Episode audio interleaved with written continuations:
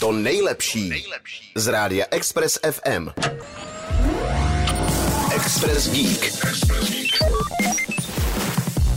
Představte si, že vám doma doslouží třeba mixér. Nelze ho opravit, musíte ho tedy vyhodit. Ale protože vám záleží na planetě, některé jeho součástky prostě sníte. Nebojte, oni budou jedlé. Taková je vize projektu RoboFood, který v rámci inovačního programu Horizon 2020 financuje Evropská unie. A cíl je jasný. Vyvinout bezodpadovou a trvale udržitelnou jedlou elektroniku. Za tímhle docela bláznivým nápadem stojí výzkumníci z věhlasné švýcarské polytechniky v Lausanne. Ti se nedávno v Japonsku pochlubili první vlaštovkou, jedlým bezpilotním kluzákem.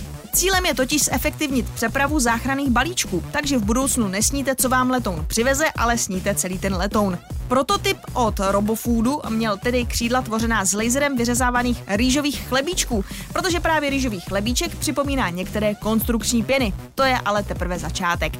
Cílem je vyvinout skutečně jedlé roboty a další elektroniku nejen s jedlou konstrukcí, ale i jedlou baterií, elektronickými obvody a jedlým motorem. Více o Edible Electronics se dočtete na živě.cz. Express Geek. Poslouchejte nás i na rádiu Express FM. Další informace o živém vysílání na expressfm.cz.